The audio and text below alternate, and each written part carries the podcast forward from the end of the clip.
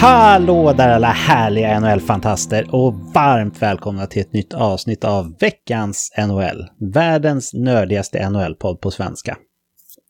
Vi har en vecka bakom oss där fokus har varit riktat mot eh, bytesaffärer och eh, skador.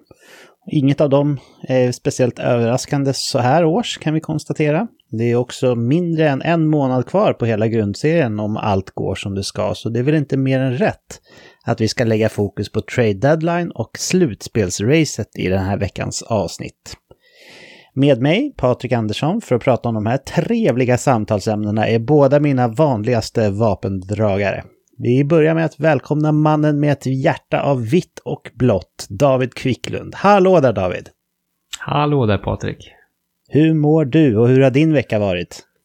Jag mår fint. Eh, jag har förflyttat mig till Karlstad här igen. Eh, så att jag har lämnat... Eh, ja, jag sa ju att det var ett slutspelsvibrerande Leksand bakom er tillfälligt. Och ja, det, det fick sig en rejäl törn här i eftermiddag när vi spelade in här. När Leksand åkte på en svidande 1-6 förlust blev det till slut mot Örebro i första kvartsfinalen. Så att ja, det är lite deppigt med det i färskt i minne här. Men jag ska försöka känns härligt med en podd som en uh, bounceback för mig. Men det är väl uh, Carter Camper där som blev lite deppig när du lämnade byn, tror du inte? ja, det måste vara det. Ja, han har ju dragits med en mystisk skada. Uh, när jag såg honom så, så, så, såg han ändå vid god vigör ut, men uh, nej, han kom inte till spel så att det kanske var min, min onda ande, eller att han blev, som du säger, ledsen då att jag lämnade det helt enkelt. Ja. Måste varit så. Han gick in i väggen. Ja, måste varit så. Ja. Hur går det med eh, husletande då, David? Jo, men det går. Jag ska höll på att säga att det går bra, men eh, jag, jag, nu är jag med det går. Eh, vi fortsätter leta och titta. Eh, varit på lite ytterligare visning här så att i sinom tid ska det väl lossna. Vi var på ytterligare ett, ett hus här på, på Hammare idag här så att vi får se vad det, vad det kan landa i. Men det är ju en o, onekligen en väldigt het bostadsmarknad så att tajmingen är ju inte 5 plus. Det kan man ju konstatera oavsett vart man letar i Sverige skulle jag säga. Men Nej. det gäller även i Karlstad, krokarna. Ja, där har ni ju, i och med att ni bor i, i hyresrätt idag, eller hur? Ja, det stämmer. Då blir det ju lite otur med tajmingen, för om man ändå ska sälja och köpa, då spelar det inte så stor roll. Jag har alltid resonerat i alla fall hur, hur marknaden ser ut, för om den är het då får man ändå slanta upp för det nya boendet och om den är kall då får man ja, ändå mindre för sin egen, sitt eget tidigare boende. Men det är klart när man liksom går från att hyra till att, att äga då blir det en liten smäll. Så ja, lite halvknackig timing men det, det är livet David, eller hur? Ja, det är så. Det finns... Eh, det är inte synd så, så att eh, till slut så kommer det tillfället liksom. Man ska bara ha lite tålamod liksom, så, så sätter, den, sätter vi den till slut. Absolut. Jaha, om eh, Davids hjärta är vitt och blått så är nästa person att välkomnas hjärta vitt och grönt, nämligen Eken Eklund. Hallå där Eken! Hallå där Patrik! Hur mår du och hur har din vecka varit? Ja, men jag mår alldeles utmärkt. Eh, jag har haft en bra vecka. Jag har rensat ut vintern och tagit fram sommaren här nu och förberett och ut med studsmatta och utemöbler och gjort i ordning. Fram och putsat golfklubborna och lagt ifrån alla hockeygrejer sådär. Så att nu är jag redo för varmare tider. Ja, det känns ju som att jag behöver köpa en sån där studsmatta också faktiskt. Min stora grabb är ju parkourkille liksom så han gillar att hoppa och, och flänga och ha sig. Men eh, de är stora alltså. Tar upp mycket plats. Ja. Oh, du får hyra granntomten också. Det där går alltid att lösa, det vet du. Ja, ja, den får plats på tomten. Det är inga problem. Men eh, i övrigt, inga konstigheter. Vi hördes ju av eh, i fredags, du och jag, Eken, och spelade in ett fantasyavsnitt, så det var inte så länge sedan. Men helgen har den varit tillfredsställande. Jo, men jag tycker att det har varit bra. Det har varit bra väder, man har kunnat sitta ute, det har varit grillat lite, suttit ute och ätit till och med. Så att, ja men nu, nu börjar man ladda inför eh, så som det brukar vara när det närmar sig eh, NHL-slutspel. Uh-huh. Börjar bli lite finare väder och, nej, perfekt. David, du hör vad som komma skall med, med husägande här framöver, att man ska liksom har du använt termer som att plocka bort vintern och, och plocka fram sommaren och sånt tidigare eller? Nej, det är väl lite nytt så. Det är lite vuxenpoäng och det här studsmattor det, det, det känner man ju att där, eh, där ligger man i lä. De poängen har inte... Kan inte liksom inkassera än riktigt men eh, ja, det är spännande det också. Ja. Det Aha. kommer David, det kommer. Mm, mm. Det lär det nog göra, absolut. Ja, vi gör så här då killar, jag tycker det är dags att det... vi hoppar in i veckans innehåll helt enkelt. Eh, vi börjar som vi brukar och den här veckan är det stort skadefokus på snabba puckar. Rockford Icehogs, Chicago Blackhawks AHL-lag, får nu ett än tätare band med NHL-organisationen. I veckan blev det nämligen klart att Chicago köper Rockford Icehogs för 11,8 miljoner dollar. I dealen ingår också upprustning av Icehogs hemmaarena, där ett 15 år långt nytt hyresavtal skrivs. Det innebär i förlängningen att Rockford kommer att vara Blackhawks farmarlag till 2036. Praktiskt för båda, antar, båda parter kan vi anta. Rockford ligger bara en och en halv timme från just Chicago. Montreals högervinge Brendan Gallagher fick ett skott på handen och lämnade matchen i början av veckan. Det visade sig att han hade brutit tummen och Montreal har satt upp honom på long time injury reserve och han väntas bli borta i minst sex veckor. På tal om skott på handen så fick i veckan även Columbus rivige forward Boone Jenner det tvivelaktiga nöjet att eh, under matchen mot Tampa Bay få lagkamraten Patrick Laines beryktade slagskott på handen. Det hela resulterade även det i ett brutet finger och operation för Boone Jenner så nu missar cirka sex veckors spel. Eftersom Columbus med allra största sannolikhet inte är aktuella för slutspel i år så får vi säga tack för den här säsongen till Boone och hoppas på en framgångsrik nästa säsong som plåster på såren. Vancouver Canucks har flera nya stora kontrakt att skriva, inte minst med Elias Pettersson. Och i veckan kom förlängningen av en annan viktig pusselbit. Tanner Pearson har kritat på för ett nytt treårsavtal värt 3,25 miljoner dollar per säsong. New Jersey Devils har placerat den ryska stjärnan på unconditionals waiver nu och nu i helgen blev han free agent. Eh, den här säsongen har Gusev gjort 5 poäng på 20 matcher. Eh, innan han kom till NHL så spelade han 9 år i KHL och där gjorde han nästan en poäng per match. Vissa ansåg till och med honom bättre än Panarin. Och nu har han prövat vingarna i solskensstaten Florida där han signerat ett ettårskontrakt värt en miljon dollar. En gammal favorit till podden, Bobby Ryan, har inte spelat sedan den 28 mars på grund av en upper body injury. I veckan så meddelade coach Blashill att Bobbys skada håller honom borta resten av säsongen. Tråkigt för Bobby och Detroit eftersom han har haft en bra säsong och att han säkert skulle kunna vara en bra komplementspelare för en contender nu med trade deadline analkande. Vill ni höra mer om Bobby Ryans tuffa uppväxt så kan ni lyssna på avsnitt 90 som heter Hatten av för Bobby Ryan, passande nog. Eh, nu önskar vi på veckans NHL Bobby ett bra tillfrisknande så att vi får se honom i någon av ligans 32 klubbar nästa säsong igen. 11 startmatcher lika med 11 vinster. Ja, den härliga segersviten gjorde i veckan Jack Campbell historisk som den första någonsin i Toronto att lyckas med den bedriften. Och även i NHL-sammanhang i stort är det rekordbra siffror. När Campbell tog sin elfte raka seger passerade han Carey Price som tidigare noterat en 10 matcher lång segerrad enligt samma premisser. En av Columbus backgiganter Isak Wierenski blir borta resten av säsongen med ett ljumskbråck.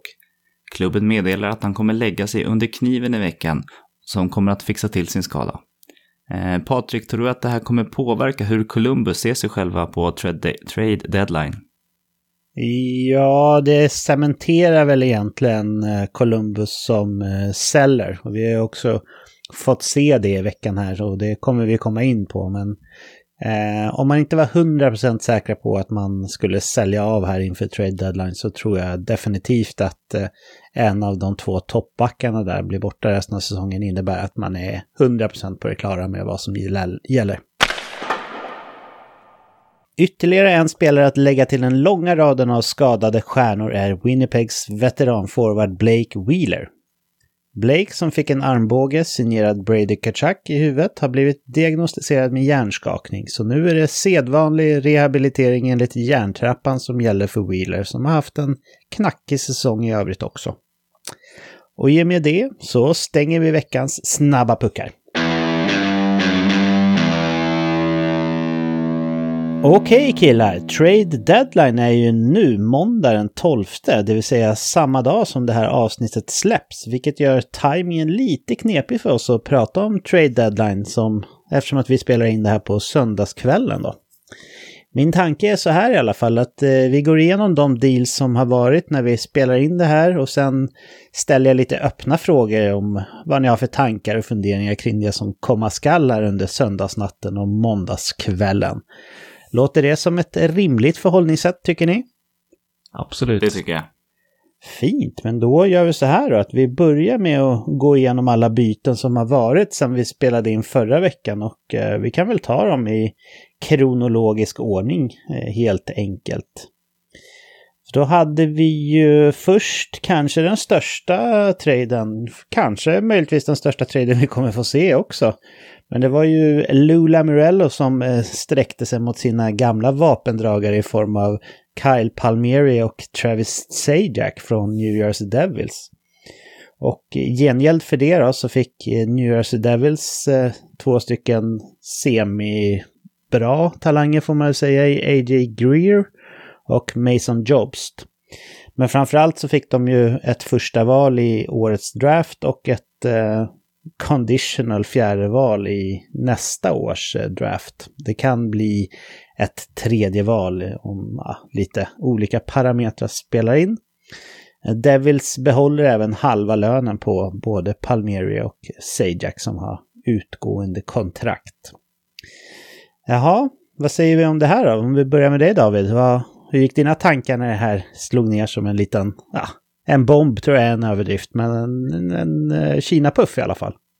ja, men det är väl en bra beskrivning. Nej, men det känns som en väldigt bra fit för, eh, för Islanders här att få in eh, framförallt Palmieri då som en, som en målskyttande ytter, vilket man ju har saknat nu när Anders Lee har gått sönder. Eh, visserligen lite annorlunda spelstil, men eh, han tillför ju någonting i lagbygget och känns ju väldigt eh, Islanders-kompatibel och trots vänlig, tycker jag, eh, i sin spelstil och sin personlighet och sådär. Eh, så att det känns som att det är en väldigt bra, en väldigt bra matchning. Eh, Sajak är väl mer av en utfyllnadsspelare kanske i, i, det här skedet av sin karriär, men har ju mycket rutin och, och det har ju Islanders ganska mycket av, men, men kan tillföra med, med det på ett gediget sätt ändå skulle jag säga. Men, men Palmieri Eh, det ska bli spännande att se honom i, i ny miljö, eh, vad han kan uträtta. Eh, som sagt, har ju ett riktigt bra skott. Eh, håller ju fortfarande bra klass tycker jag. Så att, eh, det ska bli spännande att se honom faktiskt i, i Islanders, även om det såklart har kommit till ett defensivt system. Dock så ska jag säga att han har ju spelat i ett,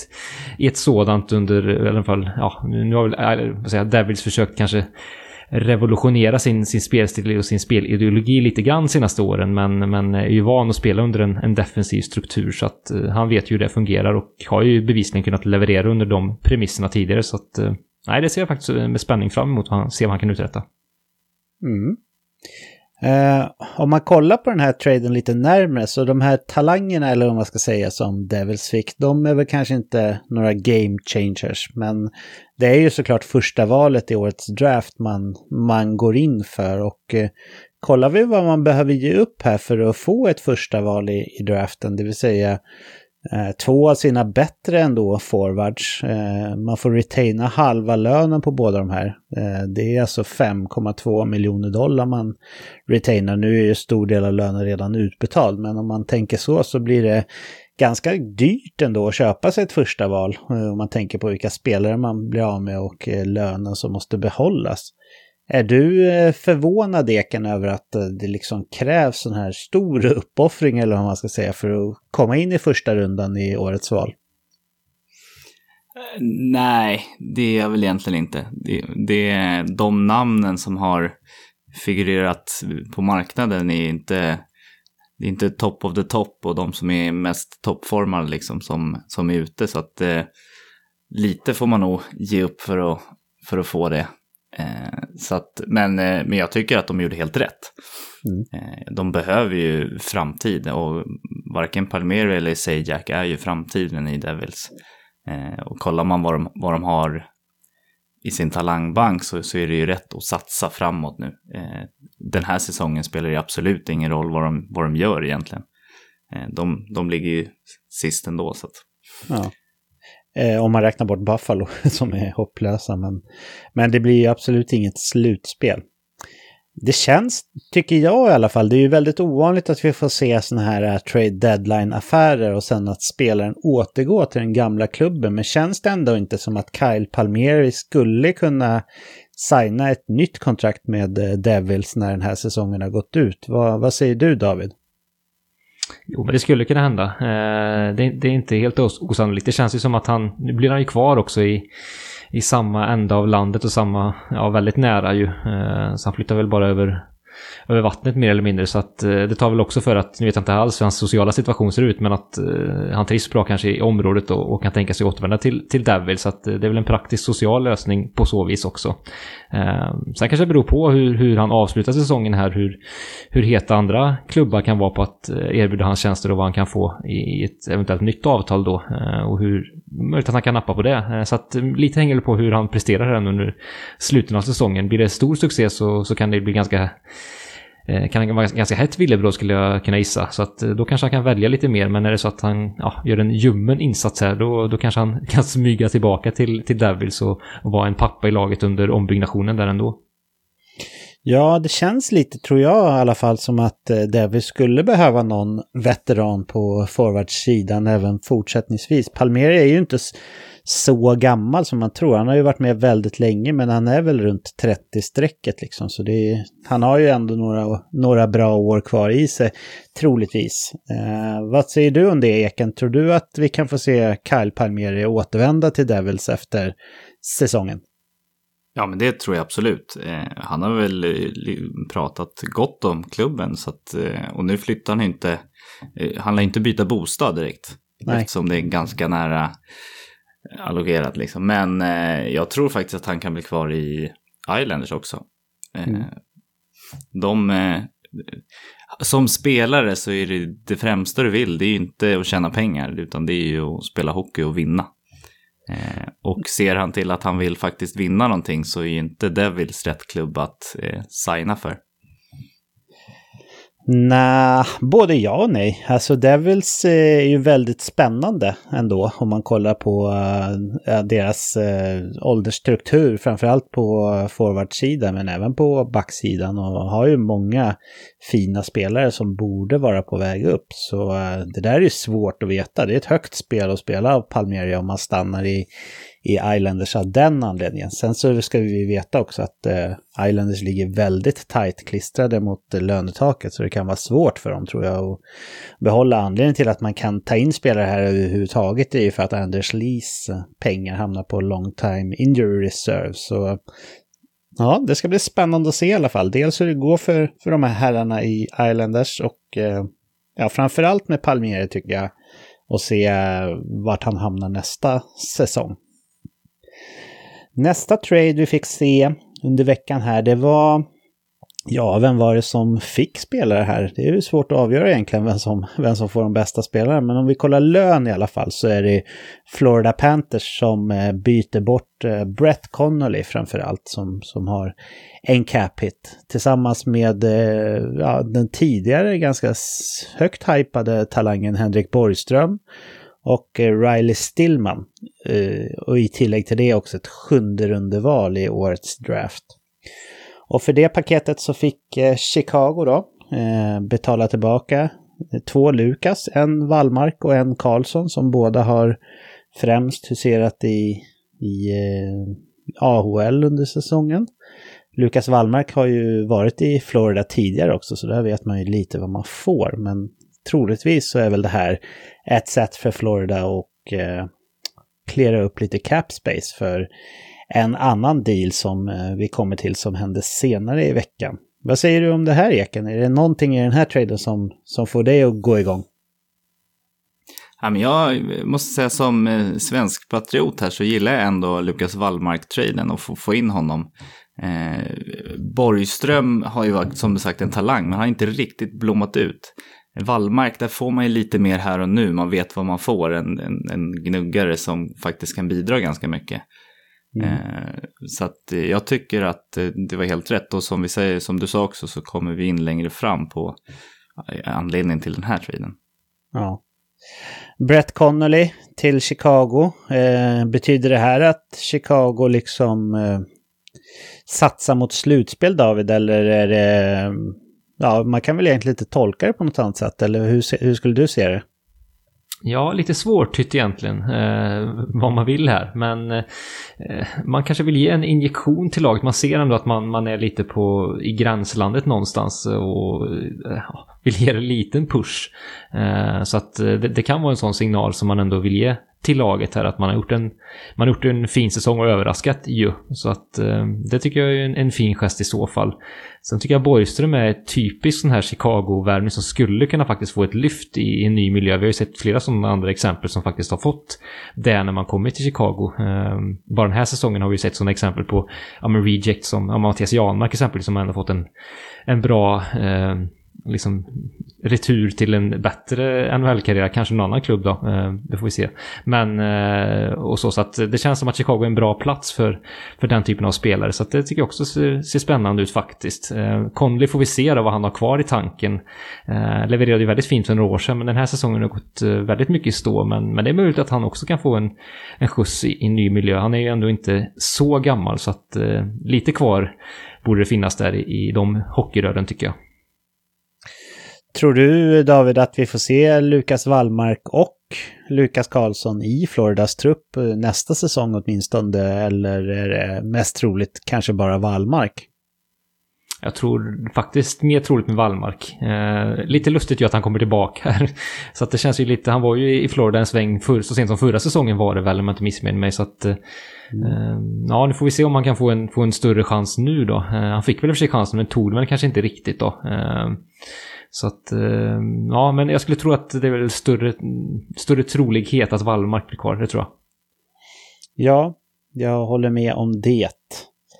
Eh, en till liten, liten eh, trade som faktiskt förvånade mig en del i alla fall eh, när den hände och eh, ja, jag är fortfarande lite eh, förbryllad faktiskt över den. Det var Toronto Maple Leafs som eh, tradade till sig Riley Nash från Columbus. Eh, Columbus får ett conditional sjunderumsval i nästa års draft. Eh, som kan bli ett sjätterumsval om Nash spelar i en hel del i årets slutspel. Då. Men det är i princip att, eh, att man tar över kontraktet gratis mer eller mindre.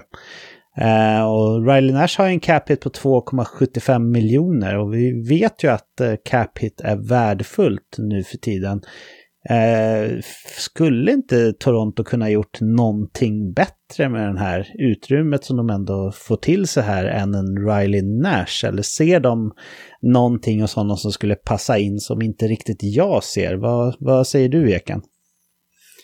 Jag har också svårt för den här traden. Jag tycker att de har ett eh, hyfsat bra djup eh, och rutinen också. Så att eh, Ja, ja, någonting bättre borde de faktiskt kunna ha fått. De behöver ju kanske lite mer eh, gnuggare, lite mer sådana här som man har sett i, ja men typ i Boston när de plockade, när de hade Jocke Nordström, en sån typ skulle de bättre kunna ha. Och de kostar inte lika mycket heller. Så att, mm. ja, jag, jag, jag håller med dig faktiskt. David, ser du någonting för eh, Torontos del här som, som liksom jag och Eken missar, som, som du fattar? Ja, men eh, jag tänker på att Riley Nash, det är en konstig paradox, men han har ju precis åkt på en skada här och är borta fyra till sex veckor. Eh, så spekulationen är ju nu att han kanske kommer tillbaka lagom till slutspelet, vilket gör ju att just han cap, hans capit eh, i slutspelssammanhang, eller under slutspelet så blir ju inte den, den blir inte aktuell på det viset. Så att det, det är möjligt att han är en försäkring i, i slutspelstider, när det kommer vara kanske många matcher på kort tid. Han är en rutinerad pjäs, en bra tekare. Eh, bra defensiv eh, spelare ändå så att eh, eh att liksom ha, ha som en ha som, jag ska inte säga ett S i rockade för det, det är han ju inte men eh, en, en försäkring liksom om, om någon utav och även kunna ta kanske defensiva minuter. Ehm, han fick ju väldigt, väldigt fina vitsord här efter värvningen så att de tror ju och ser någonting i honom eh, bevisligen i Toronto här så att eh, men det är väl lite så jag tror att man ser det. En, en breddvärvning som kan faktiskt bidra under slutspelet men kanske inte ens kommer spela då på grund av skada under, under resten av grundserien faktiskt. Mm. Ja, det kanske är just det då, att eh, hans capita ändå kanske inte kommer räknas mot lönetaket överhuvudtaget under hans eh, Toronto-tid här. För pengar är ju det minsta problemet för den här organisationen som ju är om inte den rikaste så topp två är rikast i alla fall i ligan. Så, uh, men där har du någonting på spåret. Vad säger du om det Eken? Att uh, slippa hans capita tack vare, tack vare, taskigt att säga, men tack vare hans skada under grundserien. Kan det varit det som fick Toronto att bli lite sugna tror du? Ja, men så kan det faktiskt vara. Och det ser man ju, har man ju sett i många, många fall, att eh, de här skadorna har ju varit a blessing in disguise inte minst för Tampa som, eh, som blev av med Kutjov i början av säsongen. Kunde ju faktiskt behålla stora delar av laget som det ryktades väldigt mycket om att de jobbade hårt för att få bort. Mm. Ja, ja, men bra take där David. Den hade jag helt missat faktiskt. Nästa trade som vi fick se här kittlar lite grann tycker jag. Och det var ju en gammal eh, bekant, Patrik Nemeth, som går tillbaka till Colorado Avalanche efter några år i Detroit. Och eh, som tack för det så får Detroit ett fjärde val i nästa års draft 2022. Och eh, de behåller även en och en halv miljon av eh, ja, halva lönen helt enkelt av Patrik Nemeth för den här säsongen. Och där vet ju Colorado verkligen vad man får. Eh, vad säger du om den här David? Ja, men kul. Kul för Patrik Nemeth inte minst då såklart att få komma tillbaka till, till eh, ett Stanley Cup-jagande Colorado kontra att spela i ett eh, ganska trött, eh, nu är jag lite elak här mot Detroit, men det är det ju i, i, i det här skedet av den här säsongen i alla fall. Så att verkligen ett lyft för honom personligen och en bra, liksom, tycker jag, en, en bra en bra förstärkning tycker jag Colorado på, på bredden på backsidan. Han är en väldigt bra defensiv back och gjorde ett väldigt fint jobb senast han var i klubben. Så att eh, man har nog en god bild av honom och vet precis som du är inne på det Patrik vad man får av honom. Eh, Nemeth är ju en, en stabil back, eh, framförallt i defensiv zon och eh, kommer kunna bidra och stötta upp i, i, i den delen av spelet. Eh, så att eh, man har ju offensiva backar så det räcker att bli över i Colorado så att eh, passar ju bra in i den profilen som man möjligen saknar på, på backplats. Så att jag, jag gillar den värvningen faktiskt. Ja, ja jag håller med. Eh, vad säger du Eken om det här, Eh, den här traden? Jag tycker att den är riktigt bra från Colorado. De, de behöver stärka upp defensiven på backen. Eh, de har ju en riktigt, riktigt bra backsida ska man ju komma ihåg. Eh, men när det kommer till slutspel så behöver man de här som stänger ner spelet och det är ju en stor pjäs det här. Sen tror jag att för honom personligen så är det nog jävligt kul för att han och Gabby är ju gamla polare liksom så att de kommer ju tillbaka och kan spela. Ja, det är alltid roligare om man har någon, någon som man känner liksom och kan ha känt långt bak i tiden. Så att där tror jag att det kommer bli en riktigt bra fit faktiskt. Och det är ju alltid kul att komma till ett lag som jagar titlar snarare än som harvar i botten. Ja, det, det är inget vast uttalande utan det tror jag de flesta håller med om. Och eh, eh, en sak som är lite lustig med den här ändå, det är ju att eh, Colorado har ju under säsongen Eh, liksom snurrat på sin sjätte back mellan olika AHL-backar. De har ju haft det som strategi egentligen. Och det här får väl ses liksom som en fast plats i topp 6 ändå i form av Patrik Nemeth och att man kanske får använda AHL-backar om man åker på någon skada istället. Eller vad, vad tror du David om, om det? Jo, men det tror jag man tänker i alla fall initialt att, att Nemeth ska ha en mer fast plats. Sen är det upp till honom naturligtvis att prestera. Det är alltid en konkurrenssituation. Ehm, så att, eh, men, men det tror jag är tanken det, när man gör den här värvningen. Man investerar eh, en del i honom ändå. Ja. ja det känns lite som att, eh, som att klubbarna gärna tar tillbaka spelare som de känner sig trygga med sedan tidigare. Och det tror jag kan hänga ihop med liksom att lönetagsutrymmet är så värdefullt och att det är lite känsligt med med eh, trade överhuvudtaget nu under pandemin och sådär. Så ja, men som ni säger, superkul för Nemet att få komma tillbaka till, eh, om inte den absoluta toppklubben i ligan så en topp 2-3-klubb är i alla, alla gånger. Sen då så fick vi ju se vad Florida Panthers ville använda sitt eh, nyfunna lönetagsutrymme till. Och eh, det man gjorde var att vända sig till Buffalo Sabres och trada till sig eh, den högerfattade Brandon Montour. För det fick man betala ett val i tredje rundan och eh, Buffalo behåller också halva Montours cap hit den här säsongen. Även här tycker jag man kan konstatera att det är ganska dyrt att köpa till sig val i, i draften. För Montora har ju ganska hög capita. hit. Eh, Buffalo behåller ju 3,85 miljoner i, i, av hans lön då, den här säsongen och eh, får ändå inom citationstecken då bara ett tredje rundeval. Om vi börjar från Buffalos eh, perspektiv. Eh, håller du med Eken om att det liksom cementerar att det är ganska dyrt att köpa till sig eh, draftval i, i år? Jo, men det, det kan jag hålla med om eh, jag tror att det är svårt också att se riktiga, det finns ju några riktiga sellers. Sen är det ganska många som är inblandade där i, så det är nog få lag som vill ge upp någonting. Det kan vara en av de här anledningarna till att det faktiskt är svårt att, svårt att få till sig. Folk inte kanske lika desperata. Håller du med om det David, att det, att det ändå har visat sig att det kommer vara ganska dyrt att köpa till sig draftval i, i den här, kring det här årets trade deadline? Jo, det är mycket komplicerade omständigheter eh, i år som, som gör det extra klurigt och Eh, gör jakten kanske mindre intensiv. Det är i kombination med, som vi nämnde tidigare, att det är ju inte de allra största namnen som finns på marknaden heller gör ju situationen ganska speciell. Eh, och just också den ekonomiska situationen som finns för, för många av klubbarna. Nu, det inte, handlar inte bara om vad man får betalt i form av draftval, men generellt kring, kring trade deadline. Att eh, ja, det, det komplicerar saker och ting på olika sätt och gör eh, trader som av kanske större snitt blir svårare och då även inkluderat vilka draftval man får kanske också då. Mm.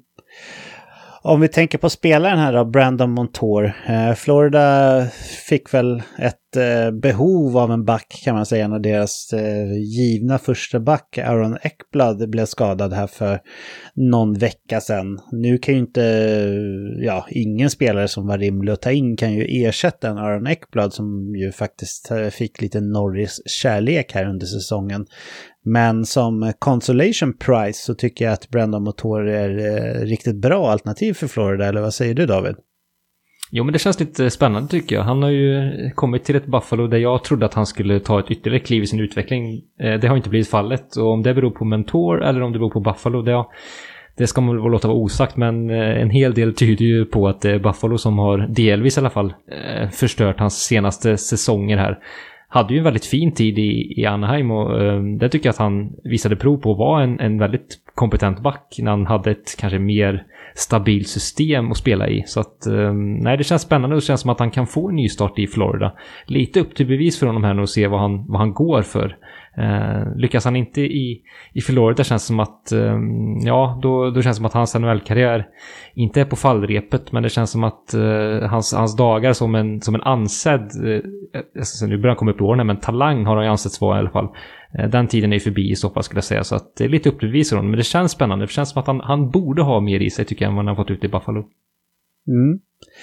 För protokollet ska jag säga här också att eh, jag eh, blandade ihop lite grann med trader här. Buffalo retainar ingenting på, på Brandon Montour som jag sa innan, utan eh, Montours capita är 3,85 miljoner helt enkelt. Så ingen retaining där, då kanske man hade fått ett ännu högre draft pick. Eh, vad säger du Eken om Brandon Montour i Florida? Kittlar det tycker du eller?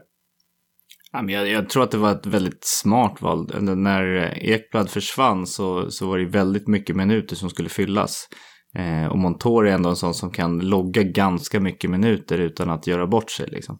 Man behöver mm. inte ha någon som ersätter honom rakt av. Som, som du sa, det går ju liksom inte. Men ha någon som man vet är stabil och som, som eh, laget kan känna sig trygga med. Målvakten känner sig trygg med att han vet vad man får. Liksom. Eh, och där tror jag den säkerheten eh, är väldigt bra i Montour att de kommer in. Han behöver inte göra allting för de har liksom forwards som ska göra poängen. Liksom. Men är han stabil och, och den tryggheten som han kan vara så, så är det ett riktigt bra namn. Ja, jag instämmer. Eh, Colorado var inblandade i ytterligare en eh, affär här i veckan när man eh, bytte till sig en ny andra målis eller ett B får man väl säga då. Vi har ju sett att Pavel, Pavel Franzouch har ju varit borta hela säsongen och sen så har man ju bytt till sig Eh, vad heter han? Jonathan Johansson? Heter han det? Jonas Johansson? Jonas va? Jonas Johansson från Buffalo. Och eh, tydligen så var man inte riktigt nöjda med det utan nu vänder man sig till San Jose Sharks där man bytte till sig Devan Dubnyk. Eh, och för det fick eh, Avalanche betala Greg Patterin och ett femte val i årets draft. Eken, vad säger du om det här? Eh, tycker du att Colorado behövde stärka upp på målvaktssidan och tycker du i så fall att Dubnyk var ett eh, rimligt namn att gå efter? Eh, ja, jag tycker att det var ett rimligt namn eh, och eh, det är någon de känner väl i och med att de ligger i samma division. Eh, och jag tror att de målvakterna som fanns ute på marknaden så, så är nog kanske det här det som kittlar mest, även om det inte är något supertoppnamn. Men det är ingen första målvakt de vill värva heller. Eh, och jag tror ur San Joses synvinkel så, så har de nog lite eh, insett att Martin Jones faktiskt har levererat hyfsat bra. Eh, och Dub Dubnik kanske inte var den här klippan som de trodde. Eh, så att, äh, men jag, jag, jag gillar ändå den här traden. Eh, Colorado, de försöker att inte lämna någonting till slumpen, de ska ju gå för det. Eh, mm. Kollar man i förra årets slutspel så gick ju båda målvakterna sönder. Ja, precis. Och Grobauer är ju en av de målvakterna som har stått allra mest i hela ligan den här säsongen. Vad säger du David om att eh, Colorado stärker upp ytterligare på målvaktssidan här och tycker du att priset var rimligt? Jo, men det tycker jag att det var. Eh, också finns en logik tycker jag att man gick efter en rutinerad målvakt. Eh, man har ju en, en ganska oprövad målvaktssida. Grobauer absolut är beprövad, men, men där bakom, eh, om fjolåret färskt i minnen då, vad som hände då, så känns det som att det var den vägen man skulle gå. Så att Dubnyk är ju ett bra namn sett i den profilen. Sen är det klart, vad är han i det här skedet av sin NHL-karriär? Det är väl mer tveksamt. Det är Hans förra säsong i, i Minnesota var ju tveksam. Även den här säsongen när han fått chansen i, i San Jose har ju varit sådär. Ehm, så att det är frågan hur, hur bra han är i det här skedet av sin karriär. Men ehm, visst, eh, försvaret i San Jose har väl varit lite upp och ner också. Så att eh, kanske att han kan få bättre stöd i ett bättre försvarsspel som, som vi kan förmoda i Colorado då. Ehm, men eh, ja, lite synd om Jonas Johansson också som vi faktiskt höll nollan. Eh, precis efter så basunerades ut eh, den här traden att den skulle ske så att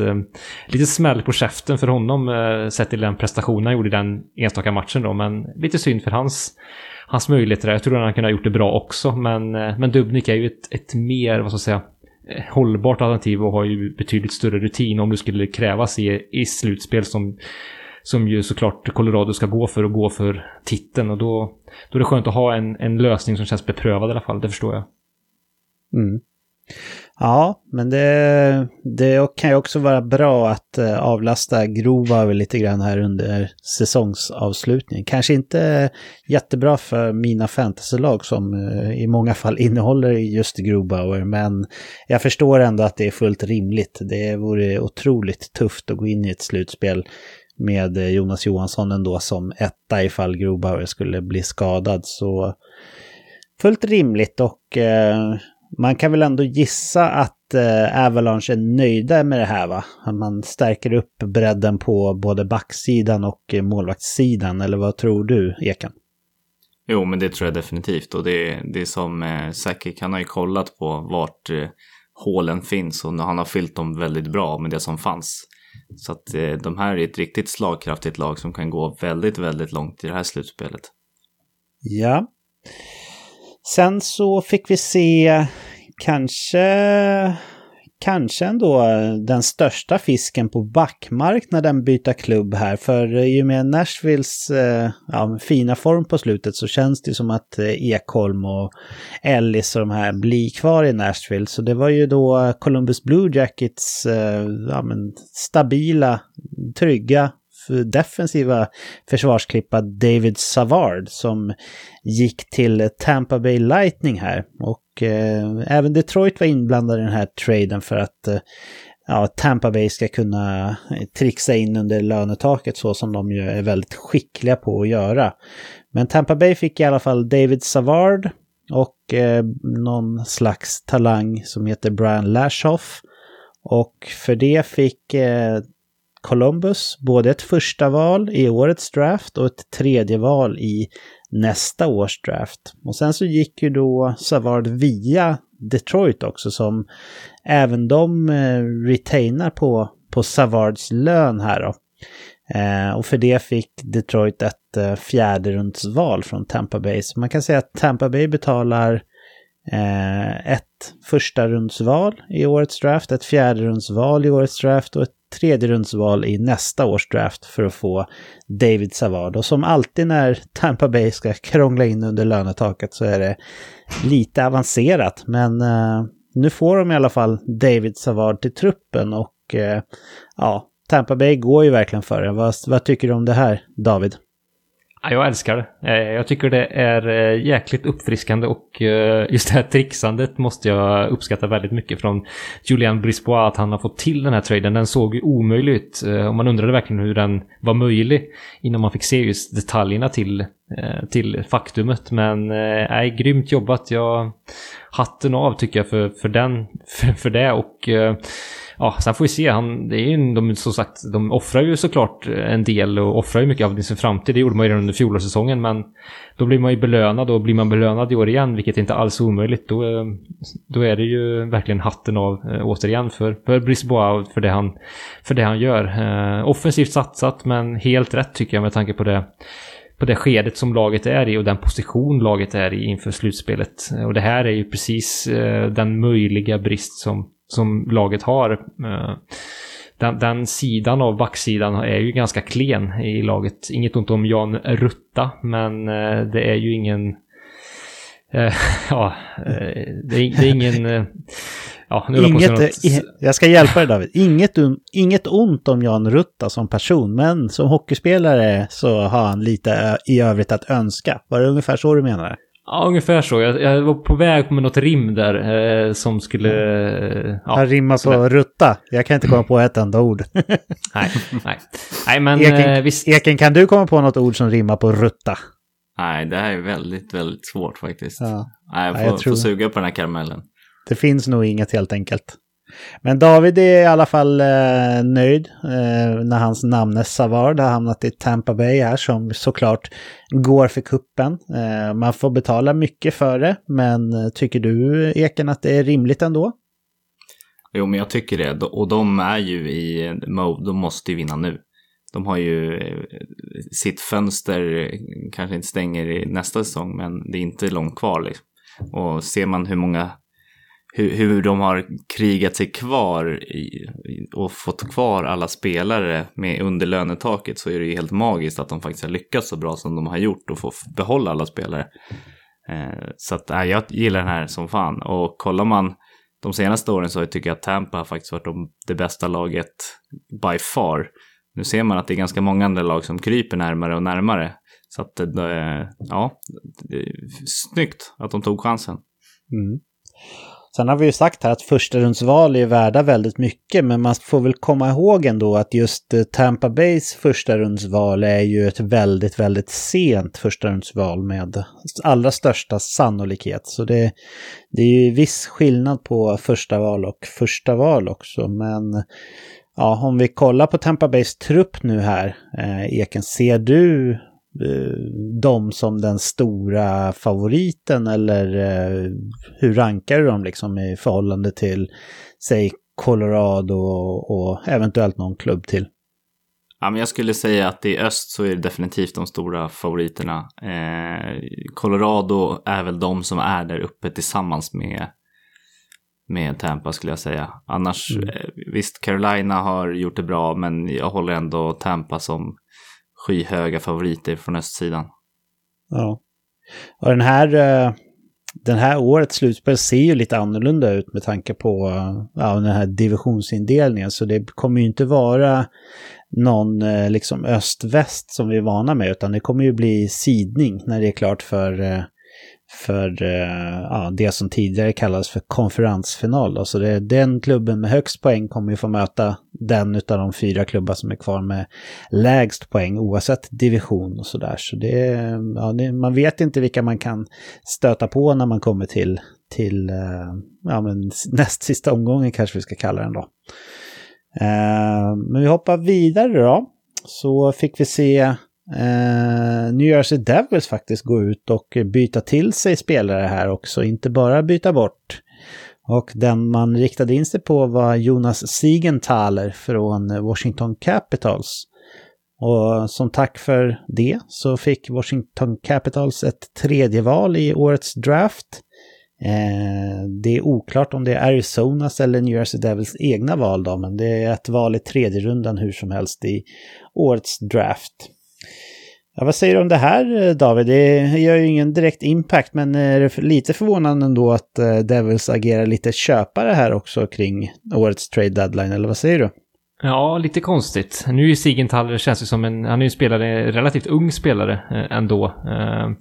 Så att det är möjligt att man, eh, att man ser honom som en spelare på sikt som man har spanat in liksom och såg möjligheten komma här. Plus att det kanske är andra saker på gång i truppen som kommer karva ut laguppställningen på backplats. Ehm, och att man helt enkelt behöver kroppar som fyller ut eh, fyller ut laguppställningen. Plus då att man som sagt ser att han kan vara en spelare som, som man vill förlänga med och, och äh, arbeta med på sikt helt enkelt i, i klubben. Så att det är nog en kombination av det.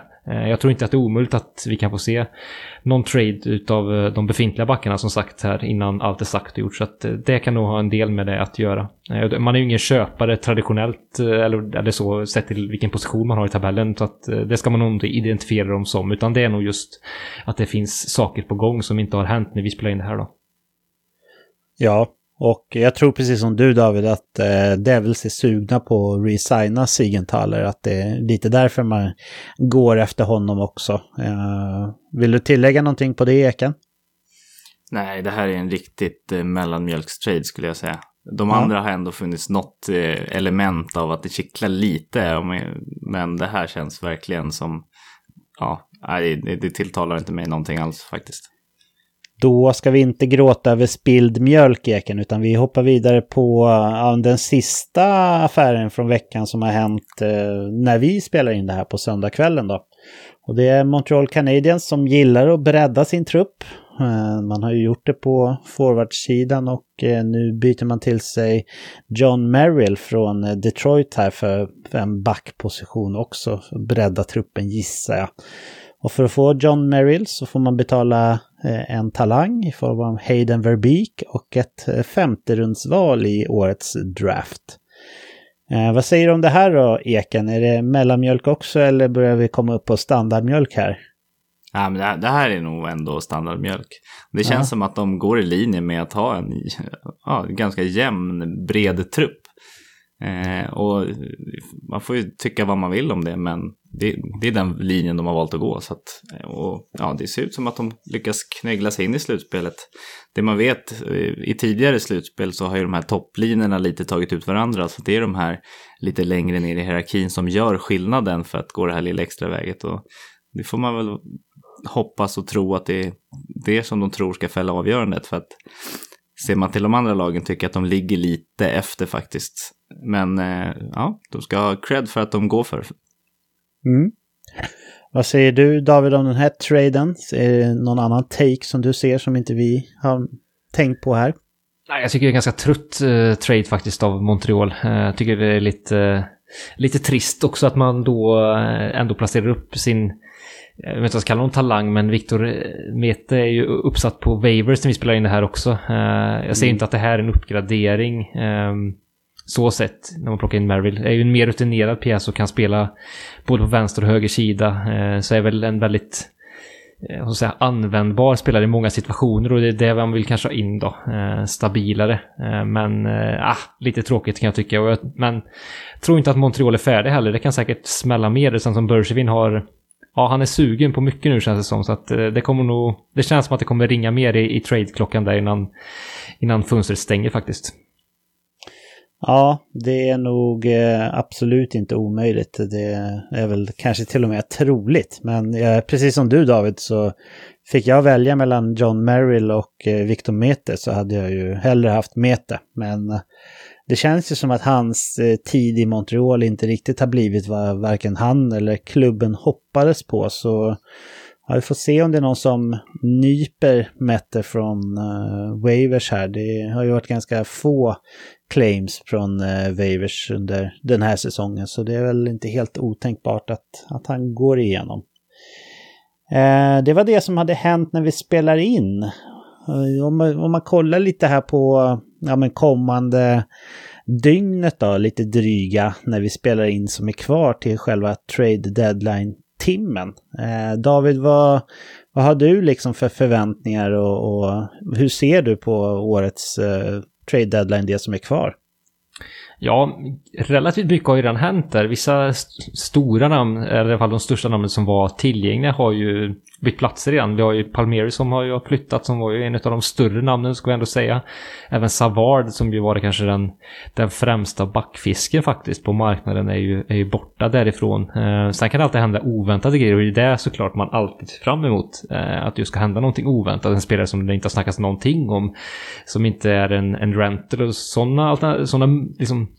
spelare vi får sett byta klubbar betydligt mer senaste åren. Alltså inte de som bara har utgående kontrakt den här säsongen utan de som sitter på ett lite längre avtal. Det såg vi exempelvis i fjol med Goodrow och eh, Coleman som ju gick till Tampa. Eh, spännande värvningar, sådana som man kommer lite från sidan. Nu tror jag det blir svårare eh, den här säsongen med tanke på, som var inne på tidigare här, eh, de olika komplicerade omständigheter som faktiskt råder i NHL just nu och i världen i, i allmänhet med eh, en pågående pandemi. Eh, så, och de ekonomiska konsekvenserna av det. Eh, så att eh, jag tror vi kommer att se färre, tyvärr, eh, sådana liksom ögonbrynshöjande eh, trades 5 i 12 här, tyvärr. Eh, men jag hoppas att jag har fel, det vore väldigt kul. Eh, så att eh, hoppet överger ju en inte, så att någon sån trade hoppas jag och tror att vi kommer att se faktiskt. Mm. Ja, men tack för det David. Eh, hur är din eh, trade deadline eh, termometer Eken? Vad, vad ser du fram emot mest och vad tror du om kommande dygn här? Ja, men det, det ryktas ju alltid när det kommer till sådana här närma sig deadline. Och det finns ju en del stora namn som är osannolika men som ändå har pratats om i flera år. Så det vore kul om det faktiskt hände någonting. Eh, sen så ser jag ju vissa lag som skulle faktiskt behöva förstärka. Eh, som inte har gjort det, om än eh, bredden liksom. Så att det kommer nog komma ett gäng trades till. Mm. Ja, har du något speciellt som du liksom känner så att det här tror jag faktiskt kan hända och som du går igång lite på eller är det att att avvakta och se här och ta in det som händer kommande dygnet som gäller för din del, Eken? Ja, ja, det är svårt också. Lag som ligger där uppe, och det såg man ju inte minst på Nashville när de har försökt förstärka när det börjar närma sig, att det kan ju rucka lagets kemi också, plocka in någon, någon fisk utifrån. Eh, men jag skulle vilja se en eh, riktigt bra center i Minnesota faktiskt. Mm. Eh, och sen tycker jag att Boston också skulle behöva förstärka bredden i laget. Ja.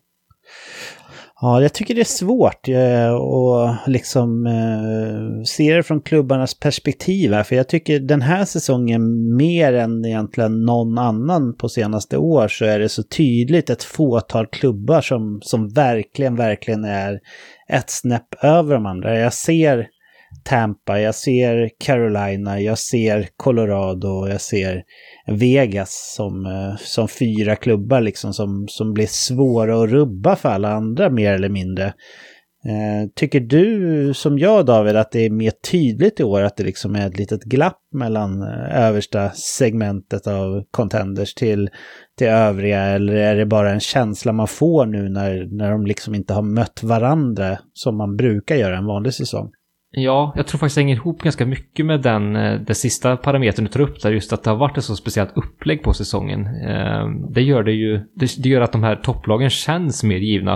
Eh, men jag tror när det kommer upp lite längre fram i slutspelet tror jag att det kan hända grejer som vi Eh, så, så, vi har inte fått se de här mötena under, under säsongen, så det ska bli väldigt spännande i sig ju, när vi kommer dit fram. Men, men det tror jag gör att det kommer nog vara mer öppet än vad vi kanske tror, eh, tror jag faktiskt. Eh, ja, det är som sagt, serieupplägget har ju varit väldigt speciellt så att jag tror kanske att topplagen i de respektive divisionerna har gynnats av det lite grann.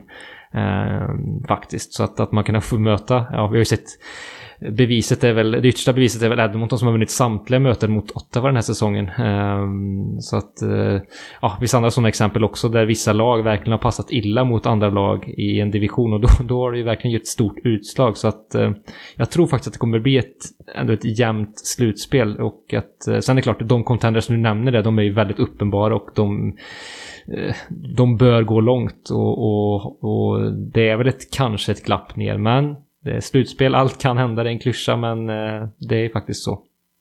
Det, det man ska komma ihåg i år är också att eh, det är bara en av Colorado och Vegas som kan ta sig till konferensfinal. Det är bara en av Carolina och Tampa. Och har man riktigt otur så är det faktiskt att Tampa och, eller de här möter varandra i, i konferensfinal. Mm.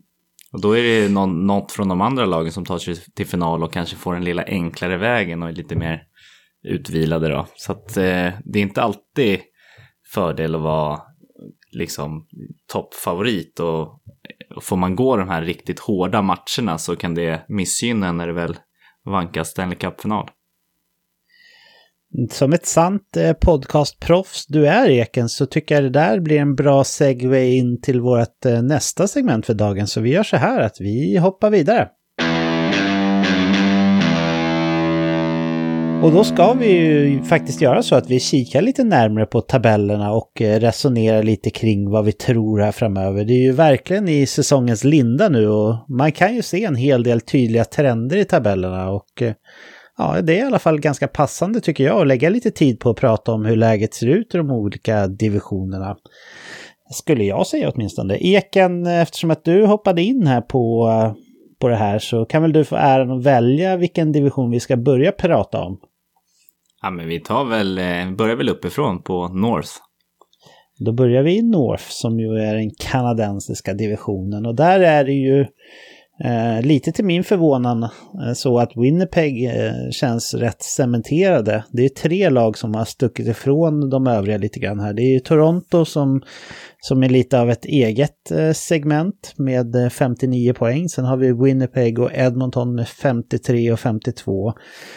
Och sen så är det ganska tydligt just nu att Montreal är favorit om eh, fjärdeplatsen där med 43 matcher. För eh, Calgary har 37 poäng och dessutom tre matcher mer spelade. Så hyfsat cementerat tycker jag att det känns i den här divisionen ändå. Vad säger du Eken? Ser du någon klubb liksom som skulle kunna peta ner Montreal eller har vi mer eller mindre slutspelet spikat här? Nej, jag skulle säga att det är mer eller mindre spikat. Sen så har vi ju sett eh, eh, alla Ottawa som gick någon, någon säsong här och vann allt i slutet. Men eh, det, det, är inte så sannolikt. Eh, och jag är ganska förvånad ändå att det är Montreal som har knipit den platsen. Eh, både Calgary och Vancouver trodde jag skulle vara med och kriga om det på ett helt annat sätt. Det känns som att de har vikt ner sig ganska mycket. De har snarare krigat mot varandra än mot alla andra i, i divisionen.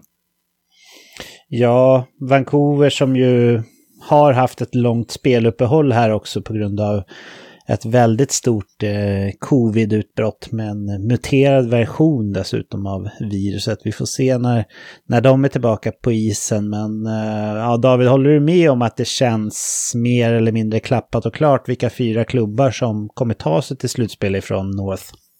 Ja, det känns ganska odramatiskt faktiskt. Eh, så att en stor överraskning är ju Winnipeg. Helt klart att de, att de skulle vara så här bra, det, det såg man ju inte riktigt. Sen Montreal eh, är jag ju ändå besviken på. Jag tycker att man, man backar in i slutspelet med det spelet man presterar just nu. Och nej, det, det är en besvikelse för mig. Särskilt så som de började säsongen. Där Eh, känns det verkligen som att man har kört fast eh, och står och, står och stampar faktiskt. Det känns som att man, eh, mm, man fick lite skev självbild kanske efter slutspelet där och, och trodde att man var bättre än vad man var. Så att nu är det, får man ta ett steg bak och, och sen börja om. Det har man försökt göra under säsongen men inte lyckats riktigt med tycker jag. Att man blandar och ger fortfarande väldigt mycket tycker jag. Så att, eh, nej, eh, besviken på, på Montreal och väldigt positivt överraskad till Winnipeg är väl min lilla summering över slutbeslagen just nu då.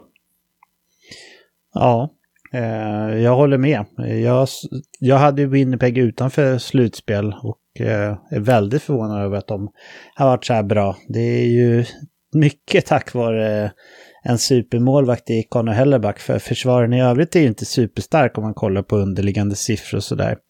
Vi brukar ju kika på de Lyschyschyns eh, liksom modell här även när vi kollar på slutspel. Och ja, den håller ju med oss i, i våra eh, gissningar. Det, det laget som har störst chans att ta sig till slutspel utanför de här fyra som ligger på slutspelsplats nu enligt hans modell är Vancouver och de har bara 9 chans att ta sig till, till slutspel enligt den tabellen. Så det, det är väl mer eller mindre klappat och klart helt enkelt. Jag ska bara för... Eh, jag kollade lite på våra tippningar här och det är ja. ju faktiskt en, en av oss som inte är med här, men Olof tippade Winnipeg som trea faktiskt. Det är imponerande. Det är det verkligen. Var det bara Olof som hade Winnipeg i slutspel eller? Ja, det var bara Olof. Ja. Hatten av för Olof då, får vi nästan döpa det här avsnittet till då. Med tanke på uh, utvecklingen som vi har sett. De har ju en väldigt stark forwardsida, men man behöver ju ha ett försvarsspel också. Och uh, i Winnipegs fall så har det visat sig att man behöver inte det om man har Conor Helleback i kassen. Eh, jaha, Eken, vad säger du sen då? Vilken division ska vi kika på efter North? Ja, men ta, ta West. Då får vi Colorado Vegas-klatschen här. Ja, för där kan vi väl sätta kryss då såklart för Colorado Vegas, precis som vi hade förväntat oss inför slutspelet. Och eh, så som utvecklingen sett ut här så, så är det ju Minnesota som som är med och liksom har ryckt ifrån övriga lag också. Så det är ganska tydligt topp tre där med Colorado, Vegas och Minnesota. Och sen så just när vi spelar in då så är det St. Louis Blues som innehar den sista slutspelsplatsen efter att ha vunnit tre raka matcher här. Det tror jag är faktiskt ganska viktigt inför trade deadline för att få behålla truppen. Vi har ju sett att Blues har varit ganska, ja, inte alls rädda för att för att vara oväntade säljare tidigare trade, dead, trade deadline. Så de här tre raka vinsterna tror jag har eh, ändå varit viktiga för att få behålla nuvarande trupp. Eh, och det ligger ändå tajt där mellan Arizona och St. Louis eftersom Arizona har en poäng mindre bara, 43. Och sen så är San Jose ytterligare tre bakom där. Så det är väl, det är väl som jag ser i alla fall St. Louis, Arizona, och lite San Jose som slåss om en slutspelsplats. I övrigt så är den här dimensionen också rätt cementerad. David, eh, vad säger du om mina påståenden här? Håller du med eller? Nej men det stämmer ju helt rätt och riktigt tycker jag. Eh, St. Louis har ju en väldigt fin trend som du var inne på. Det känns som att man har tagit tag i det till slut. Man har verkligen varit, eh, varit underpresterad den här säsongen tycker jag. Eh, men nu har man hittat spelet till slut vad det verkar. Så att eh, i precis rätt tid av säsongen och man har ju många rutinerade pjäser som vet vad det handlar om när vi snackar slutspel. Det var ju inte så länge sedan man gick hela vägen som vi alla kommer ihåg. Så att eh, Ryan, O'Reilly och gänget, eh, nej man har hittat det nu och eh, även Binnington och kassen har ju spelat upp sig rejält här mot slutet så att eh, det båda gott och jag tror väl att man kniper den sista slutsplatsen. Det känns som att den här trenden som man nu har hittat kommer nog hålla i sig, vad jag tror i alla fall, hela vägen in i mm. kaklet och att man nyper den fjärde och sista platsen faktiskt. Colorado, Vegas, Minnesota känns klara ändå, eller håller du med om det? Ja, absolut, det gör de. Eh, de känns väldigt ja. stabila. Där är ju Minnesota såklart den stora överraskningen. Hur, hur bra man faktiskt har varit den här säsongen. Det är ju ett, eh, nej, riktigt poplag NHL helt plötsligt. Det, det trodde man ju inte, men så är det ju faktiskt. Ja. Har vi överskattat äh, användningen av en duktig center tidigare nu när Minnesota liksom är med och krigar där uppe utan att ha en enda högprofilerad center eller tillfälligheter skulle du säga David? Jag tycker det är intressant. Det är kul det här, du var inne på Winnipeg tidigare också, just att det finns olika sätt att bli framgångsrika. Det tycker jag är väldigt spännande. Det finns liksom ingen... De här två lagen sticker ut på olika sätt. Dels som vi var inne på med Winnipeg och deras ganska klena backuppsättning, eh, i alla fall breddmässigt. Man har ju kanske Pionk och eh, Morrissey, men i övrigt är det ju väldigt tunt. Och även då Minnesota som ju har ett, eh, ett ganska eh, gravt underminerat centerdjup. Eh, så, det är inte särskilt djupt alls egentligen, så att, men lyckas ändå. Så att det visar att det finns olika sätt att bli framgångsrika i NHL och det tycker jag är uppfriskande. Att man måste inte ha alla liksom, positioner som är perfekta. Man kan lyckas ändå om man har ett ett bra system som passar ens, ens trupp. Så att det tycker jag de två lagen är väldigt fina bevis på. Sen är det spelare som har gått fram också fint i, i, i Minnesota och tagit, eh, liksom axlat rollen väldigt bra. En Viktor Ask som har en, en fin comeback-säsong. Men, men, eh, men det visar tycker jag att, att är man välcoachad och har ett system som passar det lagbygget man har så, så kan man lösa det ändå. Det, det är kul att se. Ja, håller med. Eh, Eken skriver under på att Colorado, Vegas och Minnesota känns eh, mer eller mindre klara för slutspel just nu. Ja, de, de känns som ett helt eget eh, kapitel för sig. De, de har gjort det så jävla bra. Eh, mm. Sen tycker jag att det är tuffare där nedanför. Alltså, och på, för, på förhand så var det ju tre lag som vi trodde var tokgivna. Och det var ju faktiskt St. Louis och Vegas, Colorado. Eh, nu är ju St. Louis ett sånt här lag som vi har sett tidigare år också. De är riktigt streaky. De kan vara riktigt dåliga, sen kan de vara riktigt jävla bra. Året de vann, då var det ju faktiskt att man hade räknat ut dem från slutspel till och med. Eh, de startade ju säsongen riktigt dåligt. Det var då Buffalo var så jävla bra i början och sen så böt ju de plats. Eh, så att det här laget de har kan ju gå hela vägen. Eh, de kan ju också missa slutspel. Så att, äh, det är kul, kul ändå att det, är, att det händer lite. Kollar man mm. lite på de här, ja men, Kanadadivisionen Kanada-divisionen så känns den, ja, det är lite tråkigt, den är avgjort så här. Det är ganska långt kvar också. De ska ju spela nästan, nästan 20 matcher till. Ja. Ja, runt 15-17 där ligger de flesta kvar att spela när vi spelar in det här. Men om du får gissa då, St. Louis, Arizona, San Jose, vi kan väl ta med Kings också i diskussionen där. Vem tror du kniper den sista slutspelsplatsen här i West till slut? Nej, riktigt tråkigt så måste jag nog faktiskt säga St. Louis. Eh, det känns som att de, de har hittat det. Liksom. Det är ja. O'Reilly spetsen som, som pekar hela vägen upp mot slutspel. Så att nej, tyvärr, det blir eh, St. Louis. Eller det, som man säger om man kommer från Västgötaslätten, eller hur David? Precis, det har du koll på. Jajamän. Ja, det har jag lärt mig här med, med eh, åren. Eh, om vi kollar på våra egna tippningar då. Eh, det känns ju som att den här kvartetten då, om vi ska gissa på att St. Louis ändå klarar den sista platsen, så känns den ju inte supersvår tippad på förhand. Eh, hur såg det ut för oss där Eken? Var det många som trodde på de här fyra fast i ja, någon annan ordning kanske? Ja, men både du, Olof och eh, David hade de här fyra i, i, toppen, men Minnesota som fjärde lag då. Mm. Eh, jag hade Minnesota utanför, men San Jose precis innanför. Mm. Så ja, det, är där... inte det är inte omöjligt att San Jose kan ta sig till slutspel, men det är nog inte på Minnesotas bekostnad, utan det är snarare Blues bekostnad då. Ja, precis. Och eh, Elin hade både Arizona och San Jose inne. Elins San Jose-hjärta. sist. Ja. ja, det är hennes San Jose-hjärta som, som talar där helt enkelt. Eh, om vi kollar lite snabbt på de Lychyshins modeller så, så ger de Blues 50% chans att gå till slutspel.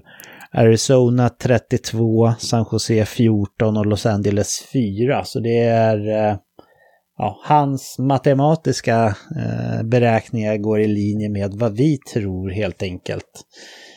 Då har vi kvar eh, Central och East. Vad säger du Eken? Vilken vill du ta först? Vi tar eh, East så sparar vi Central. Ja, då gör vi så i is, där ser vi just nu, eh, det, även här går det faktiskt eh, eh lite karbonpapper på, eh, på övriga, eller åtminstone förra divisionen, att det är tre klubbar som ändå har ryckt och ser hyfsat säkra ut för slutspelsplats. Och det är Washington och eh, New York Islanders som båda har 56 poäng. Och Pittsburgh som har 54 poäng. Sen har vi Boston en liten bit bakom på 48 poäng som visserligen har tre matcher mindre spelade än eh, de tre topplagen där. Och sen så eh, är det då eh, Philadelphia och New York Rangers som ju ändå har en viss chans ändå att, att krigas in där. Philadelphia har 44 poäng, alltså fyra poäng bakom Boston. Eh, med två matcher fler spelade och eh, Rangers Rangers en poäng bakom Philadelphia också med två matcher färre eller fler spelade än, än Boston då. Så eh, om vi börjar med dig Eken, ska vi sätta ett kryss på de tre topplagen här också som vi gjorde i West eller ser du något utav de här tre lagen som har liksom risk att eh, åka på någon lång losing streak här? Ja, men Pittsburgh skulle jag ändå kunna säga skulle kunna hamna där. Eh, men jag tror ändå att även om de hamnar på en lång losing streak så ser jag inte lagen bakom som att det är två som ska kliva om tyvärr. Så att, nej, jag skulle säga kryss på alla de tre. En sak ska sägas om Pittsburgh, att de har haft sina tuffa matcher egentligen.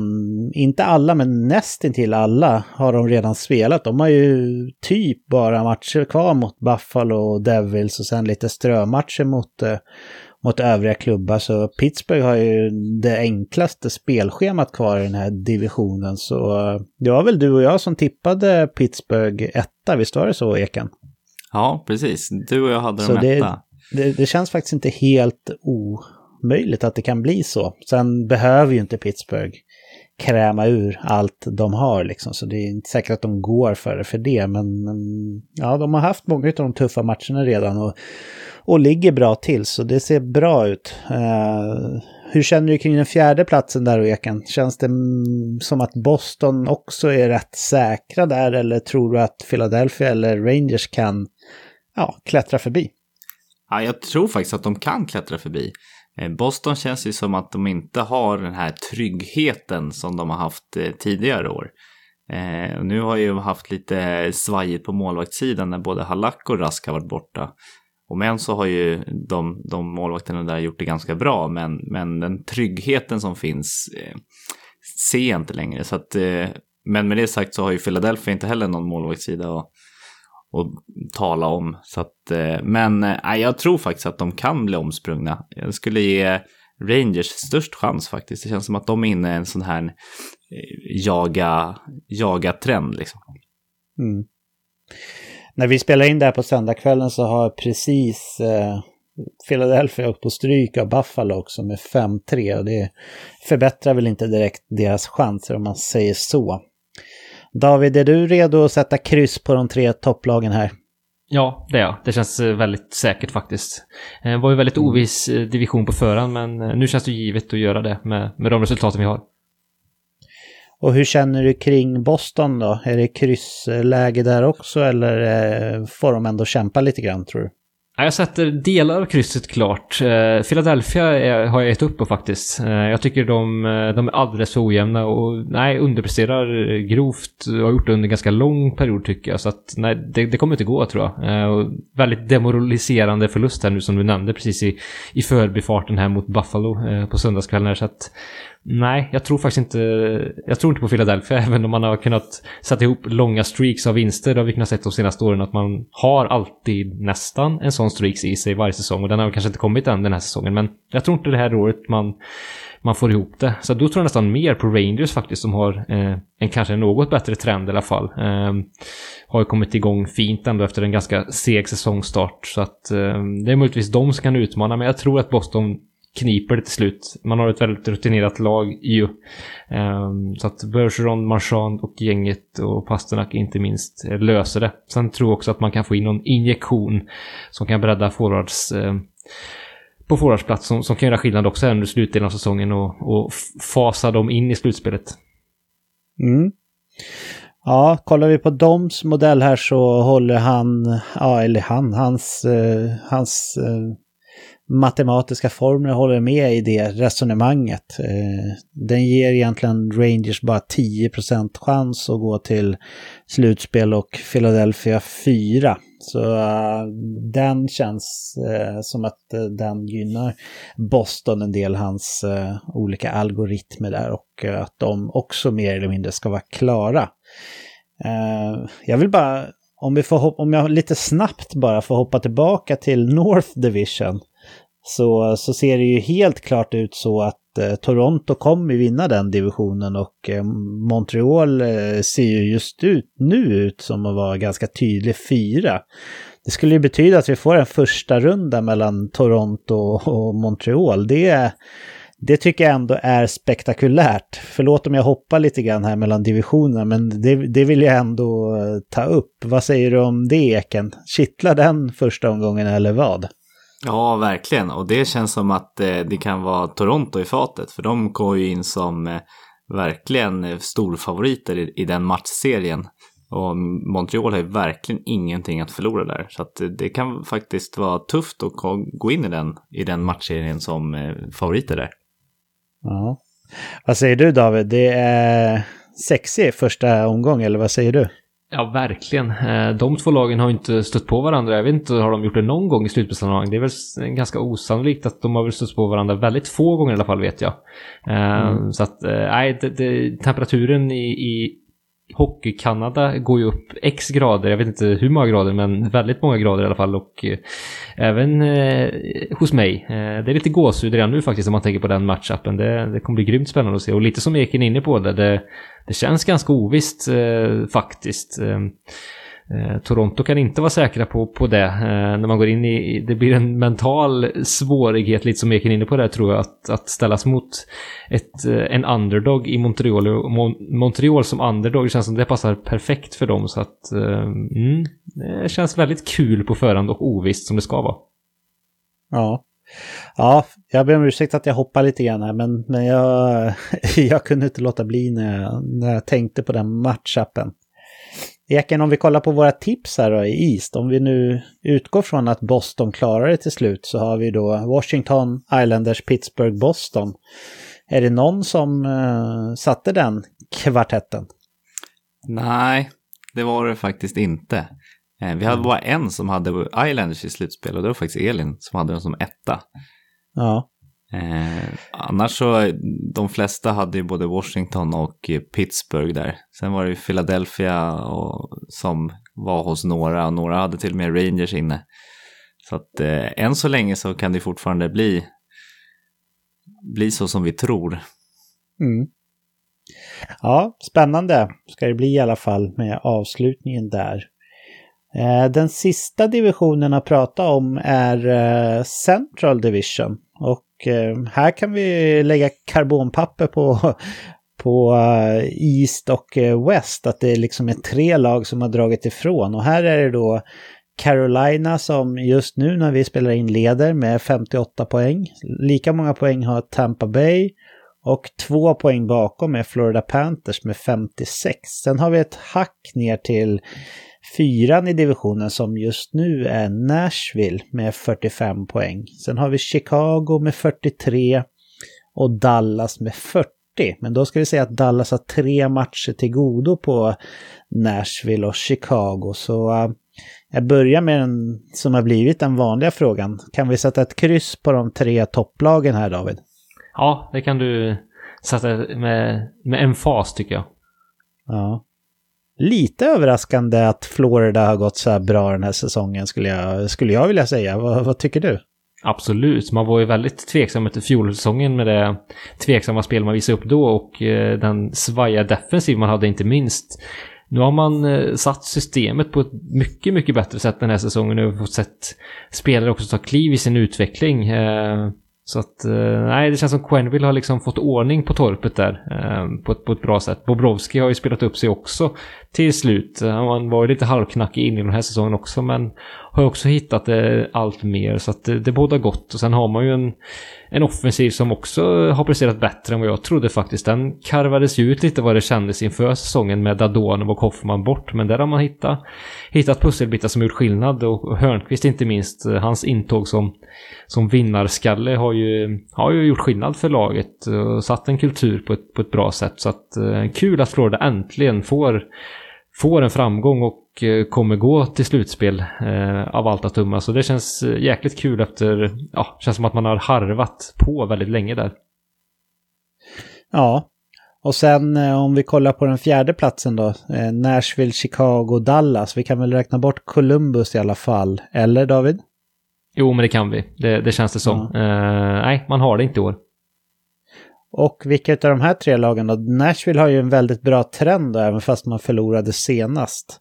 Eh, Chicago lite upp och ner. Dallas, eh, ja de har ju legat efter hela säsongen efter sitt covid-uppehåll som var i början av säsongen. Så, så där är det ju ett gäng hängmatcher. Vad, vad, tror du om de här tre lagen? Vem kommer knipa liksom den här sista platsen ifrån Central? Det är väl ändå svårt att gissa, eller?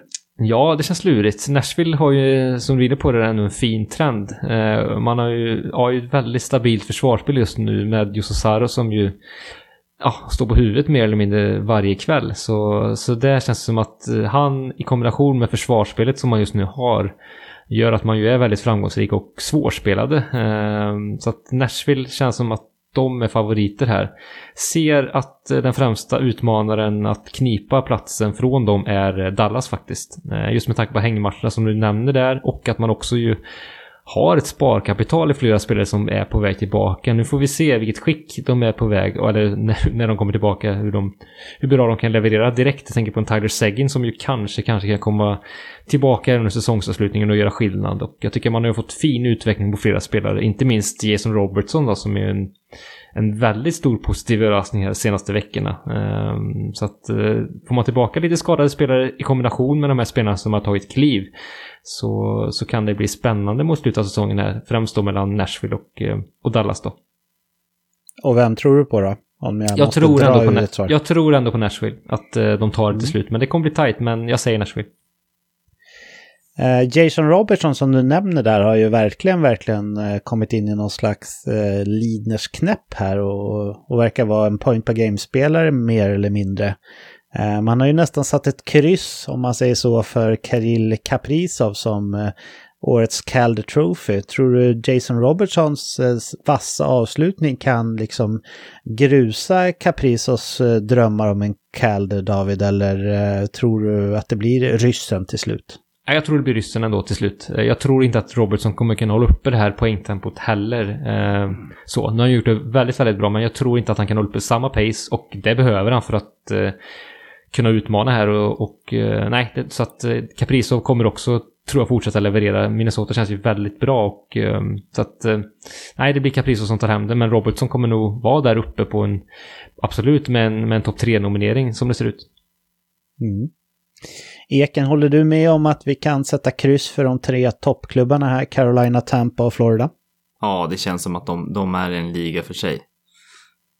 Och vad tror du om liksom kampen om den fjärde platsen där? Hur går dina tankar och funderingar då? Ja, men de, de två bottenlagen, de tycker att det är definitivt att vi kan räkna ut och de har ingenting med det här att göra. Eh, däremot så tycker jag att det är ganska intressant för Nashville hade vi nästan räknat ut i, i början av säsongen. Och de har ju haft en riktigt, riktigt fin trend här mot slutet. Eh, jag tror tyvärr inte att de klarar det. Jag tror inte att de, de har för mycket skador och för mycket som ruckar i laget. Liksom. Eh, och eh, jag tror precis som David att de främsta utmanaren är faktiskt Dallas. Och jag tror att de tar det. De går mot lite jävla namma. Vi ska nu visa dem. Så jag tror ja. att det är Dallas som kniper den. Ja, jag är faktiskt inne på din linje där, eh, Eken. Jag har en känsla av att eh, Dallas kommer ta det här till slut ändå. Jag, jag gillar i och för sig att eh, det går riktigt bra för Jose Saros här, men, men eh, vi får ändå vara ärliga med att eh, anledningen till att Nashville har vänt på steken den här säsongen är ju till väldigt, väldigt stor del Jose Saros och eh, han är inte för mig liksom en topp tre målvakt i världen så som han har agerat här sista månaden. Håller du med mig om det, Eken? Ja, jag håller, jag håller definitivt med. Sen så ska det komma ihåg att det är inte så långt kvar så att han kan ju prestera väldigt, väldigt, väldigt i, topp i världens siffror i ett fåtal matcher. Eh, mm. Men, men eh, han har ju, om, om, man säger att lag brukar vara i, få den här ketchup-effekten så har ju de haft, haft den lite nu och frågan är om den börjar mattas av nu och att det, det är något annat lag som kommer på den. Jag såg Dallas igår, de såg väldigt starka ut och jävligt hungriga ut. De ledde med 2-0 efter två minuter så att Nej, det känns, känns som att de har hittat lite, lite glöden nu när de har eh, ja, men kommit tillbaks lite som lag känns det som. Alltså de har åkt på ganska tidigt corona. Det kan vara en del spelare som har kanske haft känningar efter det och nu börjar det lossna och de börjar hitta, hitta spelet och hitta varandra igen. Ja, absolut. Det känns inte som att någon av oss eh, har något eh, supertro på att Chicago ska kunna knipa den här sista platsen från Central. Men vi får ju ändå ge dem att de har haft en förvånansvärt bra säsong med tanke på skadeläget som de har haft också, eller, eller hur Eken? Ja, verkligen. Det är riktigt imponerande. Där pratade man ju om eh, att de hade, de försökte inte ens gå för det. De, de försökte snarare bli av med spelare och skeppade eh, Corey Crawford. Och tänkte så här, de startar med ingen målis. Och de vill säkert att de vill ha bort Taves och Kane och göra dem missnöjda. Men ja, ser man så här i retrospekt så har ju Lankinen varit en riktigt, riktigt injektion i laget. Och de har gjort det extremt bra sett till vad man hade för förväntningar på dem. Ja, verkligen. Florida är ju också ett lag som har överraskat positivt. Var det någon av oss som, eh, alltså jag kan ju tänka mig att alla hade Carolina och Tampa i slutspel, men var det någon av oss som hade Florida Panthers på slutspelsplats när vi tippade? Nej, alla hade Tampa Carolina som ett och tvåa och alla hade Dallas Columbus som tre och fyra. Ja, vi tippade likadant allihopa där. Ja, och sen ja, hade faktiskt alla Florida Nashville som femma och sexa. Ja. ja, där är det ju Columbus som är den stora negativa överraskningen. Det var ju, man kan ju säga att den här traden som man gjorde, den stora traden när man skickade sin första center, Pierre-Luc Dubois, och, fick in eh, Patrik Laine istället. Den har ju inte riktigt eh, ja, men burit frukt om man säger så. Även fast Jack Roslovic som följde med på köpet där har ju ändå haft en bra säsong tycker jag för Columbus. Men eh, ja, David, vad är det som har gått snett för Columbus då? Om du får sätta fingret på någonting här eftersom att vi ändå trodde på dem allihopa. Ja, det känns som disharmoni i truppen där med Dubois-storyn som ju känns som att det var ett stort energiläckage kring det.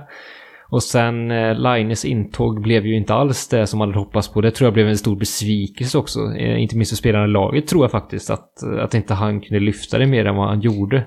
Kanske initialt att han gjorde det, men eh, sen är frågan Beror det på honom eller beror det på coachen? Det, det vet jag inte riktigt faktiskt, men eh, det har ju skurit sig där känns det som. Nu gjorde Line mål här häromkvällen, men det var väl bra länge sedan han, han kunde hitta nätmaskorna. Så att eh, även Max Domi är ju en stor besvikelse måste vi säga tycker jag. Eh, de två, eh, det känns som den personkemin med Tortorella har ju varit eh, ja, rent ut sagt usel vad man kan anta i alla fall. Ehm, så att Eh, Eh, det känns ju som att eh, Tortorellas dagar i klubben är räknade och det tror jag faktiskt är bra för Columbus. Det känns som att det är rätt för dem att gå vidare nu med en annan coach kanske som kan hitta eh, nå fram till de här spelarna. Det känns som att Tortorella har börjat tappa omklädningsrummet faktiskt. I alla fall om vi tittar på det utifrån sett. Jag har ingen, jag har ingen ljudupptagning eller videoupptagning i omklädningsrummet men det är känslan i alla fall.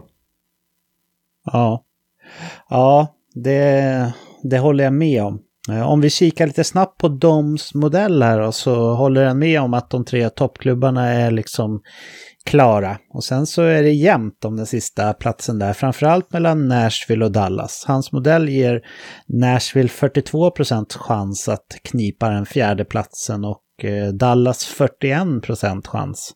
Eh, Chicago då följaktligen bara 17 chans. Så så ja, hans matematiska modell håller ju helt enkelt med oss i uh, våra tippningar att det står mellan Dallas och uh, Nashville. Så får vi se vem som drar det längsta strået så att säga. Ganska förvånande äh, ändå att det skiljer så stor procentsats mellan Nashville och Chicago. Det skiljer trots allt bara två poäng. Ja, men tre matcher också till godo på... Ja, det är tre poäng till och med skillnad och sen tre matchers men inte mellan eh. Nashville och Chicago. Nej, inte mellan Nashville och Chicago. Nej, det är sant. Där skiljer det två poäng. Eh, men det är väl, det är väl trenden liksom. Och, och, och underliggande siffror så som, som ändå pekar emot Chicago. För hans modell bygger ju bara på algoritmer. Det är ju inga handpåslag från människa eller så, utan det är, det är bara siffror. Det är rena rama siffror som matas in och sen så kommer det ut en ja, ett resultat för det. Men eh, ja, jag håller med. Men om man kollar på kvalitet i truppen och, och sådär så är det ändå inte superkonstigt att, det, att den eh, missgynnar Chicago. De har ju precis som förra säsongen legat väldigt, väldigt långt ner när man kollar på att släppa till farliga målchanser till exempel. Där har ju Lankinen räddat dem många gånger. Och, ja, får se. Det vore ju kul ändå med en liten upset här från, från Chicago. Eh, lite på sluttampen av eh, Kane och Taves som nu Taves kan komma tillbaka. Vi vet ju inte riktigt eh, hur han mår. Men eh, vi gör så här killar att eh, i och med den här tabellgenomgången här så ja, stänger vi liksom tabellkollen för den här gången och vi kommer ju såklart få återkomma, ja, kanske varje vecka här nu när det inte är så många veckor kvar med, med en eh, statusuppdatering på slutspelsracet. Men eh, nu hoppar vi vidare. Och då har vi kommit till vägs ände gällande veckans ordinarie avsnitt killar. Det har varit ett sant nöje precis som vanligt. David, eh, vill du skicka med några ord till lyssnarna innan vi trycker på stoppknappen? Ja, eh, ni som inte redan gör det så följ oss gärna på sociala medier. Vi heter Veckans NHL på Twitter, Instagram och Facebook. Och eh, ja, hojta till med frågor om ni har det, eh, så, så, svarar vi på dem. Och eh, ja, det är väl det. Och sen också om ni vill höra ännu mer av oss så, så ska ni såklart bli Patreons till, till podden. Eh, då får ni ju ett fantasy-avsnitt också varje vecka, så det är ju grymt kul för ni som, som håller på med den delen av eh, hockeysfären. Och det gör ju många av er, vet jag ju. Mm. Ja, men bra David. De, eh, de orden skriver jag under på. Eken, saker och ting kommer ju till sin spets här i fantasy-säsongerna nu. Är du taggad på upplösningen? Ja, både och. Fan, inte riktigt gått min väg. Men eh, jag ska kriga in i det sista. Jag har fortfarande chansen. Så att eh, jag kommer sova som på nålar i natt när det, min ena kvartsfinal avgörs. Ja. ja, vinner du den då ställs ju vi i semifinal i, i den ligan. Och det, det blir ju en batalj värd namnet i så fall, eller hur? Ja, definitivt. Mm. Men då vill jag passa på att önska alla som hör det här en helt underbar vecka med en massa härlig hockey, förhoppningsvis lite vårkänslor i luften och eh, fina stunder med eh, nära och kära. Och det gäller också er, David och Eken. Ni är som vanligt sanna ljuskällor i mitt liv och det, det är jag väldigt tacksam för. Och i och med det så har vi faktiskt bara en enda sak kvar att säga den här veckan. Nämligen... Hej då! Hej då!